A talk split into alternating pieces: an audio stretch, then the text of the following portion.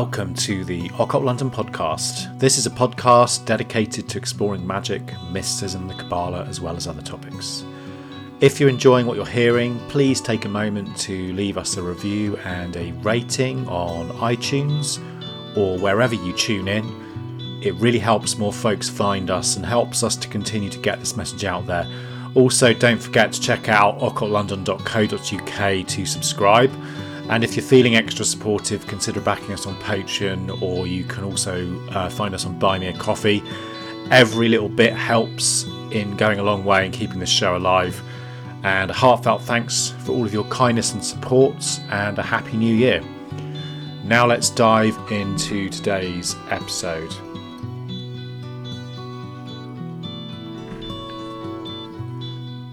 In today's episode, I wanted to continue our history of magical talismans and amulets by taking a little look at magic and talismans from the oldest period of human history, that of the prehistoric. And this is a period that we have no written records about, but where we, where the first seeds of spiritual consciousness really would have been sown within our species of humanity. And this period spans from about two point five million years ago with the earliest human ancestors to roughly two thousand five hundred to five thousand years ago, uh, ending really with the advent of writing systems in different regions. It's during the Upper Paleolithic period, which is circa fifty thousand to ten thousand years ago, that scientists generally agree we begin to see the, the appearance of modern-day Homo sapiens. We see the beginnings of sophisticated tools and also the earliest forms of art and symbolic behaviour. And it's also during this time that we begin to witness a remarkable surge in the evidence of religious practices.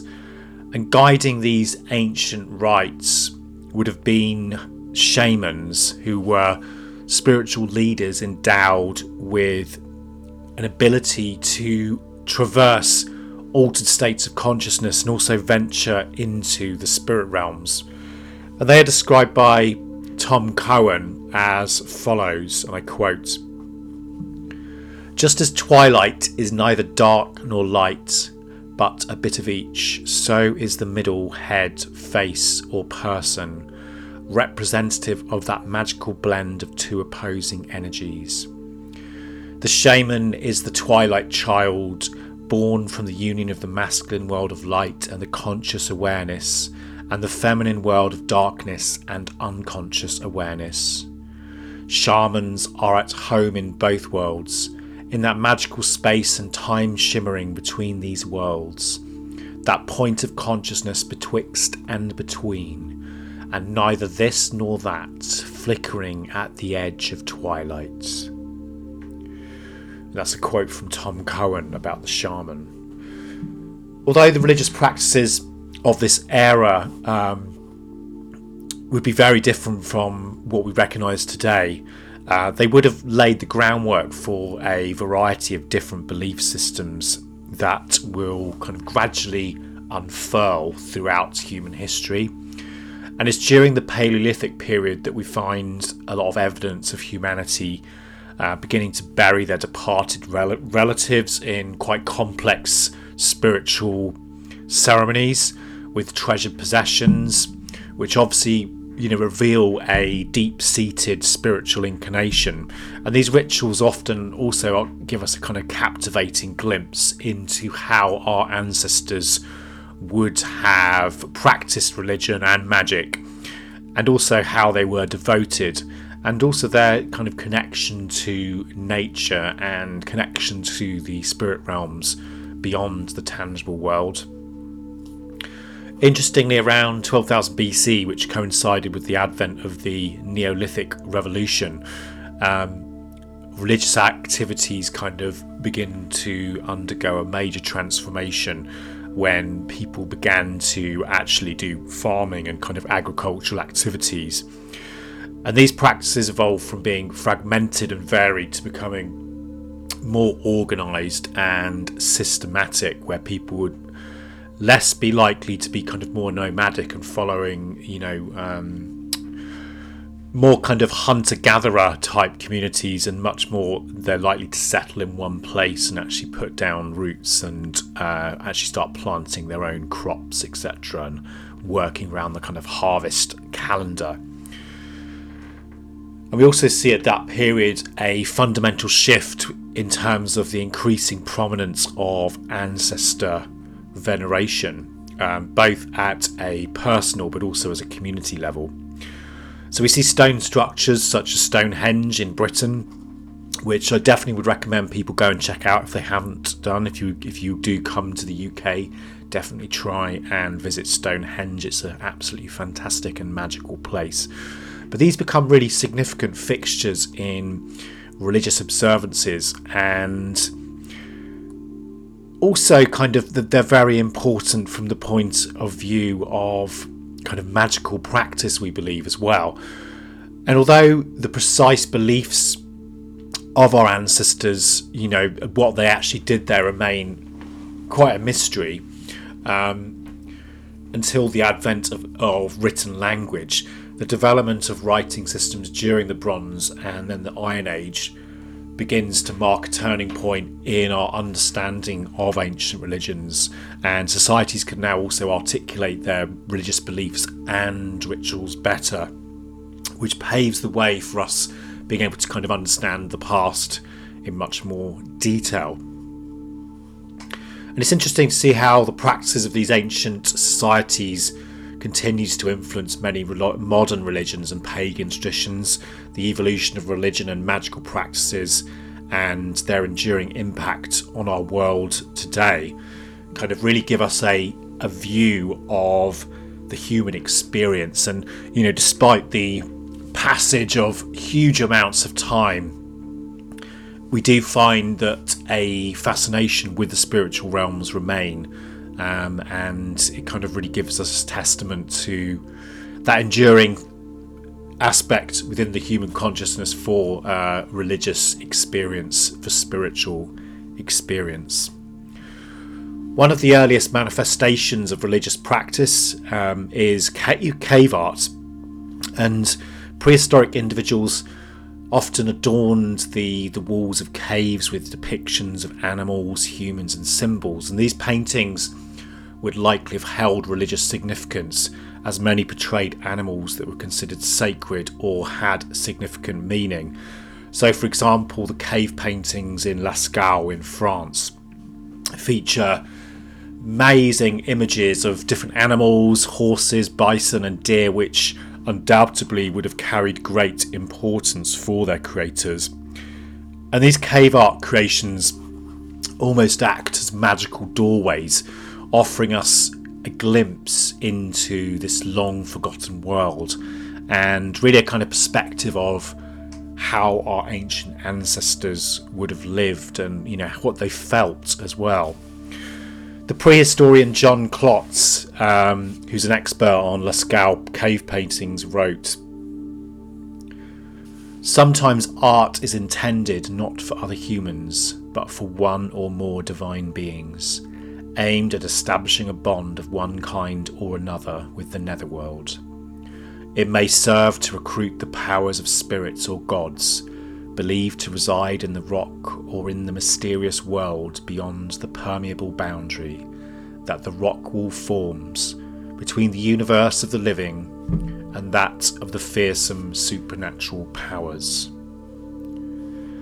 Another significant aspect of prehistoric religion would have been the reverence for the natural world, and our ancient ancestors lived close to nature and relied on it for survival, and this would have fostered a really deep respect for the power of nature, but also a, a deep fear as well, because nature would be have the ability to make you live or die.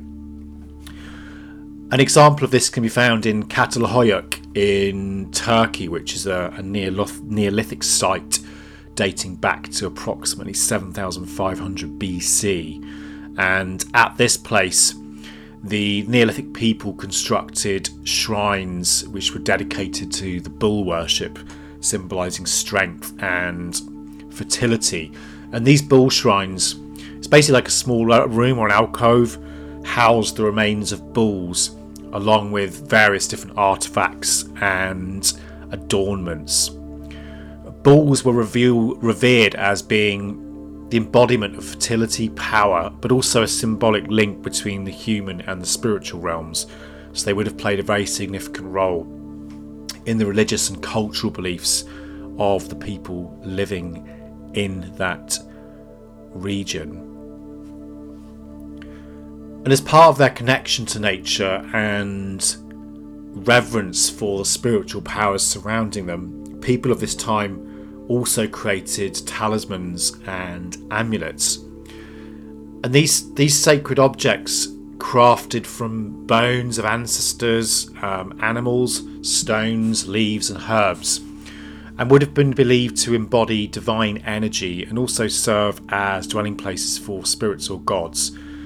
Anthropologists studying the origins of religion have, have noted similarities in magical beliefs across early cultures worldwide, particularly in terms of earlier ideas and also metaphysical and religious thoughts. And ancestor worship and adoration of the dead would have played a really vital role, with many ancient cultures, you know, recognising the influence the departed ancestors could have on the living, either positively or negatively.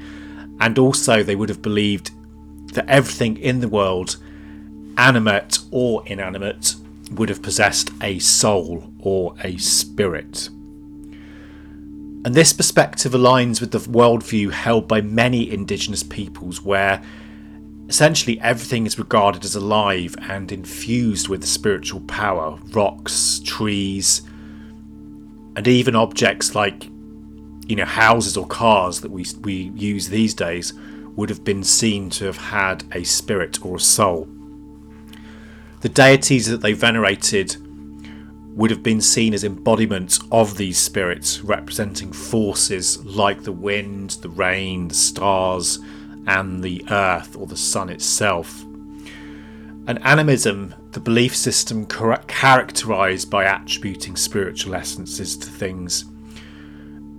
Although some people think of it as being a kind of primitive um, viewpoint, uh, it's actually a really profound understanding of the interconnectedness and interdependence of all elements in existence. It really reflects a deep appreciation for the intricate fabric of life and spirituality, where everything is sacred, everything that we experience in our lives is profound and important. As D. H. Lawrence wrote, "In the oldest religion, everything was not supernaturally, but naturally alive.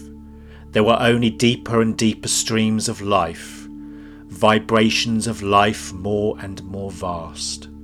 So rocks were alive, but a mountain had a deeper, vaster life than a rock. It was much harder for a man to bring his spirit or his energy into contact with the life of a mountain, and so he drew strength from the mountain, as from a great standing well of life, than it was to come into contact with the rock.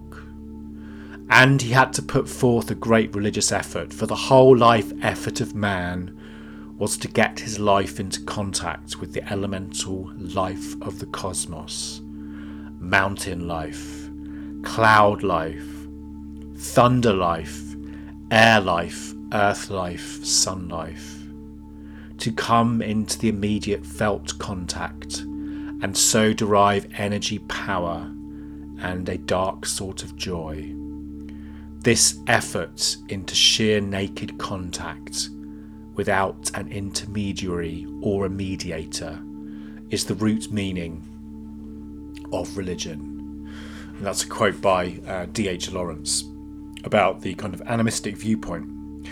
But the animistic viewpoint also holds tremendous significance when we're considering the development of magical thinking and talismanic magic. especially within the context of our ancestors' lives and the challenges they faced. In the Stone Age, hunters relied on nature and its resources for survival, and would have forged a close relationship with it and adapted to its demands. And it's likely that, much like other hunting societies worldwide, they would have believed in the souls of nature and its creatures, and as a result they would have sought to connect with benevolent spirits whilst protecting themselves from evil spirits by employing amulets imbued with mystical properties.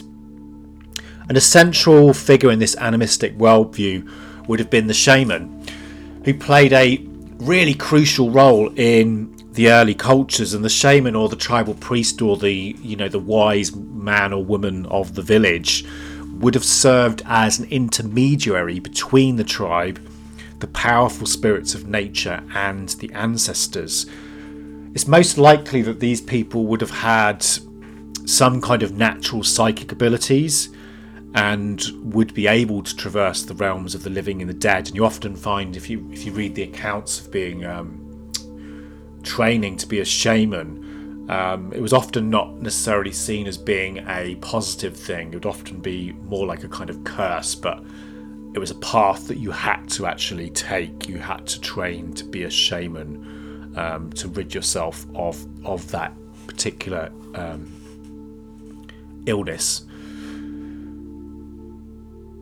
And they would have, um, yeah, basically sort of traversed between the different realms and communed with guardian spirits of the natural world and also the living and the dead. And Terence McKenna describes the shaman's role as a kind of like a psychopomp that travels between the worlds, stating, "The shaman is a person who is able to transcend the dimensional confines of cultural existence. They know more than the people they serve. The people they serve are like children within the game of culture. Only the shaman knows that culture is a game. Everyone else takes it seriously. That's how he can do his magic." The shaman's role is also described by Michael Drake in his twenty twelve Shamanic Drumming book as follows. "Shamanism is a way of perceiving the nature of the universe in a way that incorporates the normally invisible world where the spirits of all material things dwell. Shamans have different terms and phrases for the unseen world, but most of them cl- clearly imply that it is the realm where the spirits of the land, animals, ancestors, and other spiritual entities dwell. Spirit encompasses all the immaterial forms of life energy that surround us. We are woven together into a net of life energies that are all around us. These energies can appear to us in different forms, such as spirits of nature, animals, or ancestors. The spirit world is the web of life itself. Shamanism represents a universal conceptual framework found among indigenous tribal humans. It includes the belief that the natural world has two aspects: ordinary, everyday awareness formed by our habitual behaviours, patterns of belief, social norms and cultural conditioning, and a second, non-ordinary awareness, accessed through altered states or trance, or induced by shamanic practices such as repetitive drumming. This second order awareness can be developed over time or appear all at once, but once it is discerned, the world is never the same. According to shamanic theory, the ordinary and non-ordinary worlds interact continuously, and a shamanic practitioner can gain knowledge about how to alter ordinary reality by taking direct action in the non-ordinary aspect of the world." So the role of the shaman holds immense importance in developing magical and talismanic practices particularly when we think about the harsh and unforgiving environments that our ancestors would have lived in. They would have lived with, you know, really bad cold, snow and ice for much of the year. They would have had to rely on hunting, herding livestock, fishing, and possibly limited agriculture, which obviously, as we mentioned before, kind of developed later on. Some of them might have settled in, in you know, forests, um, while others would have obviously worked, settled down near the oceans, um, or followed, you know, the reindeer across the fields. They would have revered the deities and the spirits of their ancestors and the natural world, and frequently sought assistance to endure these challenging circumstances. The spirits of the plants that they ate and the animals that they hunted would have ensured a reliable food source, so it would make sense to make offerings to those spirits. Water spir- spirits would have also provided fish and clean drinking water, and then obviously fire spirits would also help them to keep warm. And then we also have more the spirits of nature itself, so the sun itself would warm their skin when they were cold, and the moon would guide their sense of time. And then the land spirits also aiding navigation. And during the Ice Age, individuals with a powerful connection to the spirits would have, you know, taken on this role as being this, this intermediary, and these would have been the shamans, and they would have explored these spirits and made notes about things, um, you know, possibly drawing on the, on the caves as well, with the, the kind of magical images. And through this, we get this kind of development from that perspective. A good example of the shaman's role can be seen in Siberia, where the shaman would utilize a drum and a robe that's made from the hide of an animal that would be spiritually connected to them. And these kind of magical talismanic tools hold great significance. The drum would be crafted from wood sourced from the world tree, and the robe, adorned with magical figures, was also consecrated through sacred songs and rituals. And these tools would have acted as the shaman's kind of primary in- instrument during their journeys into the spirit world, acting as vehicles and empowering them for flight. And when the owner of these talismanic tools passed away, they would also be buried alongside the owner's body in a resting place as well. And the ancients believed that these items retained their charge, power infinitely, and could harm anyone unprepared to handle them. So I just wanted to talk a little bit about some, some potential examples of magical talismans and amulets from this period as well. Um, one particular uh, discovery is that of a five thousand five hundred year old Neolithic cranial amulets. So in nineteen fourteen, uh, the Swiss amateur archaeologist Ernest Rouland unearthed two rare amulets which were crafted from fragments of human cranium dating back to the Neolithic period around three thousand five hundred B C. And these are kind of, I'll, I'll share some pictures of some of these in the actual show notes, but these are kind of oval, oval shaped amulets that kind of feature perforations on one end um, that indicate that possibly they might have been worn as necklaces. Um, and similar pendances have also been found in Switzerland and other locations, and archaeologists have proposed that these cranial fragments may have been removed from the deceased, polished and perforated to create pendants, uh, potentially to seek strength or protection from the, the dead ancestors, or to possibly commemorate past community members as well. Um, so this kind of feeds into this concept that the amulets served as a means of connecting with the power and strength of ancestors, um, particularly if you think about the idea of the skull being seen as a repository of the soul or a source of spiritual power. Um, Daniel F. Maris discusses the magical significance of the head in his book Magical Amulets in the First Millennium A D Mediterranean World, when he says the following: cranial amulets made from human skulls or skull fragments were among the most powerful and enigmatic magical objects of the ancient world. Believed to possess inherent magical properties, cranial amulets were used for various purposes, including protection, healing, and divination. Some were even believed to be capable of conferring supernatural abilities on their wearers. Cranial amulets were widespread in the ancient Mediterranean world, and examples have been found from Egypt to Greece to Italy. Although their exact function varied from culture to culture, they were always seen as potent magical objects with the power to protect and transform those who wore them. And this quote highlights the role of cranial amulets in ancestor worship within Neolithic cultures. And they suggest that the, you know, the use of cranial amulets reflected this belief in the power of the amulets, and by wearing such an amulet, the wearer is believed to be communing with the spirits of their ancestors and also receiving their protection.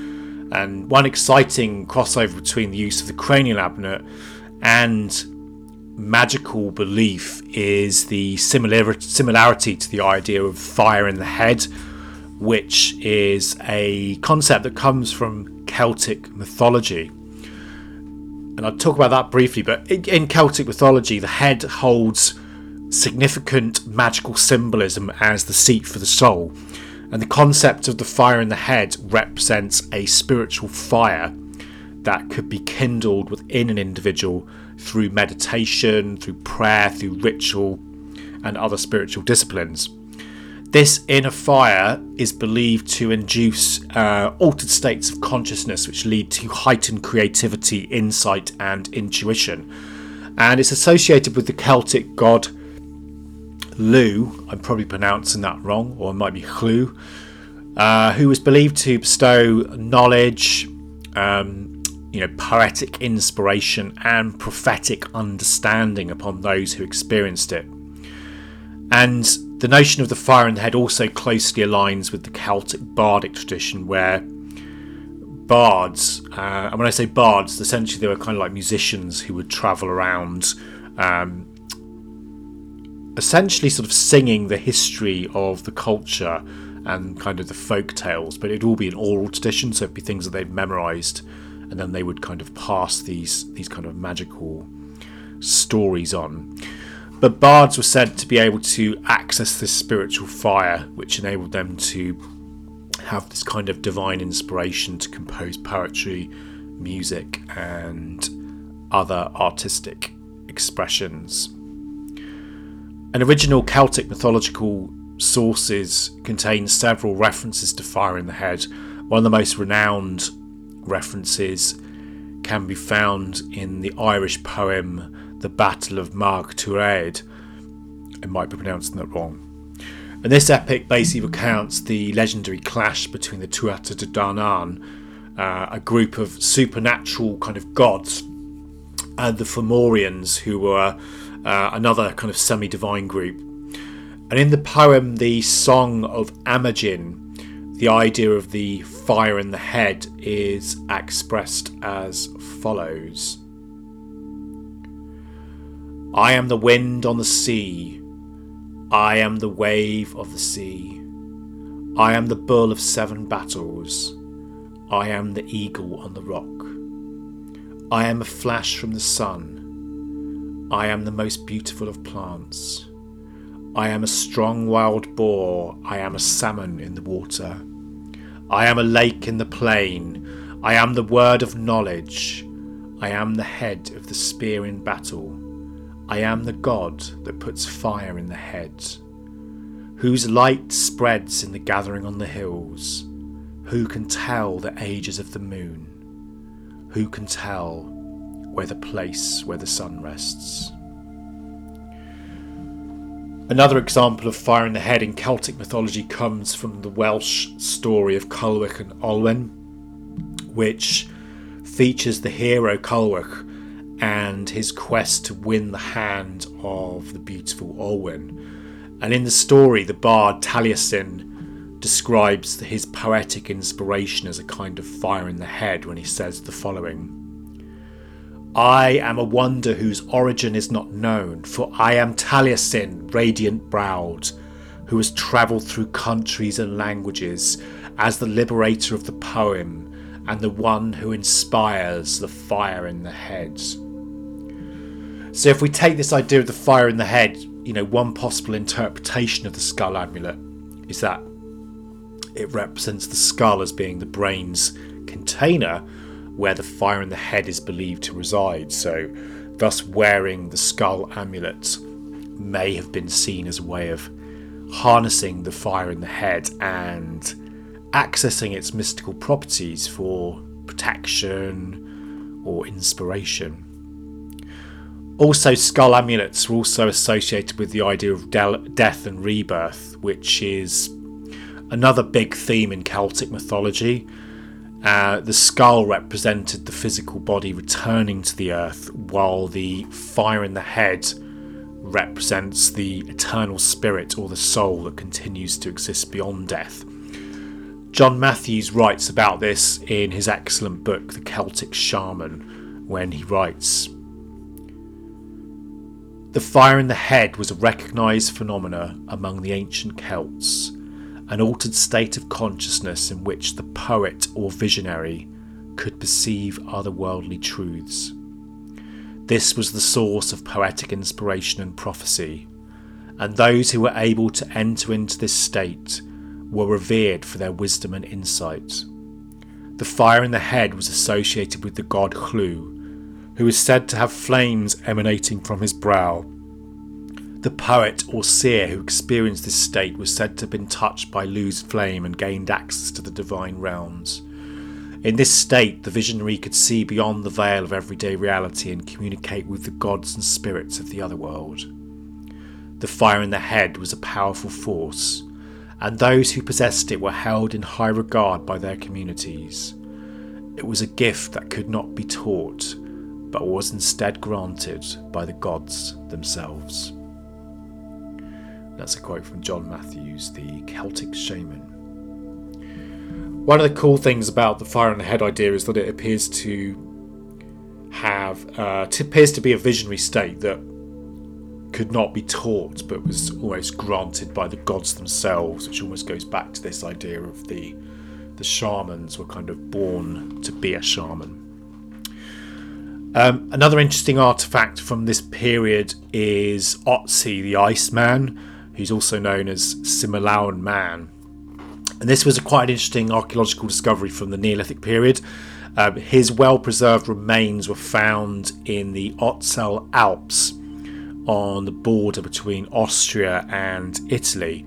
And Otzi is a man who was meant to have lived around three thousand three hundred B C, so it makes his body one of the oldest and most well-preserved examples of a prehistoric person ever found. Uh, but the interesting thing was that the cold and dry, dry conditions of the glacier basically mummified his body, preserving the skin, hair, and also some of the internal organs.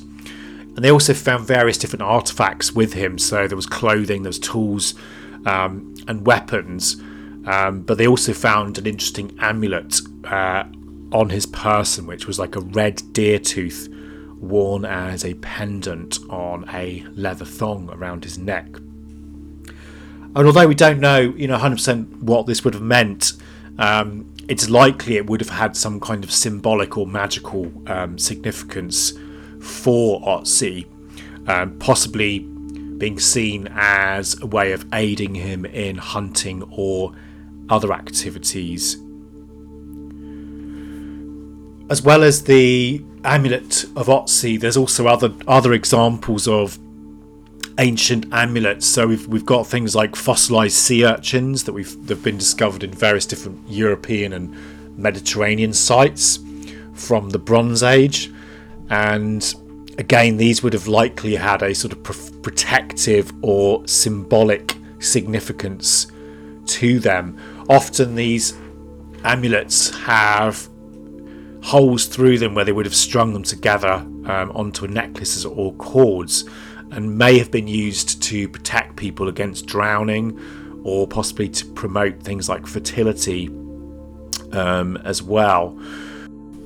The Upper Paleolithic period also sees the creation of what's called the Venus figurines, which are small, small statuettes really of women with um, quite exaggerated features, and these figurines were believed to promote fertility and childbirth, and po- possibly act as amulets um, in these ancient societies in terms of bringing through that power. Their significance lies in the connection between obviously the feminine, the fertility and the sacredness of life. We also have similar ones as well. So there's a, a, a artifact known as the Hohle Fels phallus, which is a carved stone phallus dating back approximately twenty-eight thousand years old. So this is really old, discovered in Germany. And this is like a highly polished sacred object with rings, likely symbolizing again this fertility Uh, and life. So all of these talismans and amulets kind of give us a really good glimpse into some of the beliefs and practices of our ancestors and their connection with nature, their reverence for fertility and life. Another interesting point is hunting magic as well. This, this is a really intriguing idea associated with early talismanic objects. As we mentioned before, Otzi the Iceman had like a, a deer tooth around his neck when he was found. But it's been suggested that the shamans, as I mentioned before, acted as psychopomps. They go between the worlds for their tribes, and it's possible they may have been able to influence the animals they wished to hunt through the practice of sympathetic magic.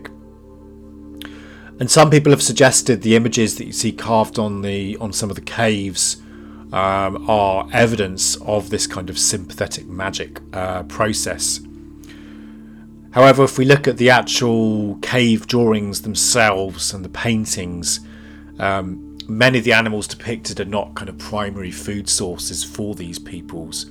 So it's likely that these images would more likely have been serving as focal points for shamans to travel into the spirit world, seek the spirits of the desired game, and maybe try and like negotiate success for the hunters. So kind of contacting the group soul of the, you know, the animals that they were aiming to hunt.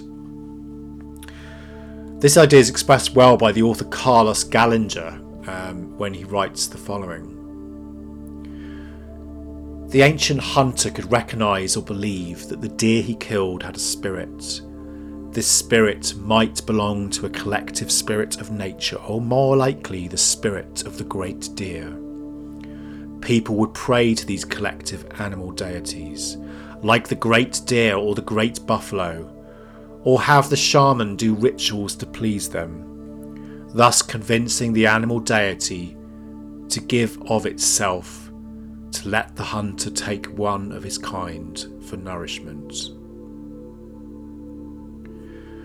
One example of such sort of magical images takes us back to six thousand B C to there's a place in Syria called Abu Hureyra, uh, which is worth visiting. But there there's a pebble that was carved into the shape of a gazelle's head and neck.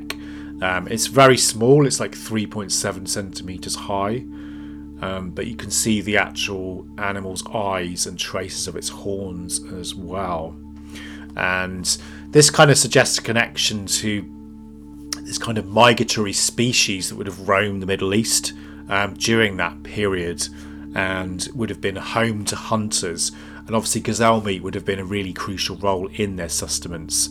Um, so it's possible that this might have been connected like that in terms of a talisman or an amulet to kind of draw, draw these animals towards you. Another similar artifact from the same region dating to around six thousand five hundred B C, which is a boulder depicting four figures in ceremonial headgear armed with spears and bows, seemingly dancing, and we think hunters might have created these images to pass the time while awaiting the appearance of the gazelles, um, or alternatively it could also be a magical um, symbolic object that, that they did for successful and success in hunting. By depicting themselves alongside the gazelles, the hunters may have felt better prepared and gaining a much greater sense of control and success over the hunt. So in conclusion, as I mentioned, there's not there's no kind of written evidence regarding what our ancestors were doing at this particular period, so a lot of this is kind of speculation um, and kind of looking back from that perspective. But as I mentioned, there are some interesting archaeological findings that, you know, you can kind of look at and think, well, maybe that was what they were doing. The main thing is, obviously, you know, these, these people were living in very treacherous and difficult times, and they would have worked very closely with, with nature, because they relied on nature to, to survive much more so than, you know, we do um, these days. Um, and I think from a magical perspective, if we're going to have success in forging and in creating uh, talismans and amulets, it's almost good to embrace that mindset again, to forge a connection with the spirits that surround us and are within us, and allow that flow of divine energy into the objects we create. That's all we have time for in this episode. However, in the next episode, we will be continuing our discussion on the history of magical talismans and amulets by looking at the magical traditions of ancient Egypt. So if you have enjoyed this episode and want to find out more, then please stay tuned. I'd like to finish this episode with a poem called The Mistress of Scarabray by the poet Morris Reynolds that goes as follows. Old Neolithic hunter, take the trail ahead. Carry your daughter beyond the ring of Brodgar, to the lands of the dead. Young huntress, spear in her heart, piercing her last breath. Look up to the rain, call up to the ancestors, the call of her death. From the darkest depths of the Loch of Stennis they will come, from the burial mounds they will come, from the standing stones they will come when her cycle has begun. Long dead ancestors carrying fire, ceremonial torches trailing a path of white lights across the night sky. Her bones will rise when the sun is high. Winter will be soon, her spirit will dance beneath its coldest moon. They will shout, they will scream, eyes rolled back in a waking dream. Is it God? Or gods, or a ceremonial sacrifice balancing the odds? A hundred human voices calling up into the black, a thousand celestial voices calling back, at the echo of the drumbeat to Maeshow in the Bay of Scale. They will retreat beneath the stone circle, they will retreat back into the earth, they will retreat when her cycle is complete. Old Neolithic hunter, close your eyes. You will see her beyond your sacred land, through the mists and the rain, running across the sky, spear in hand, hunting once again.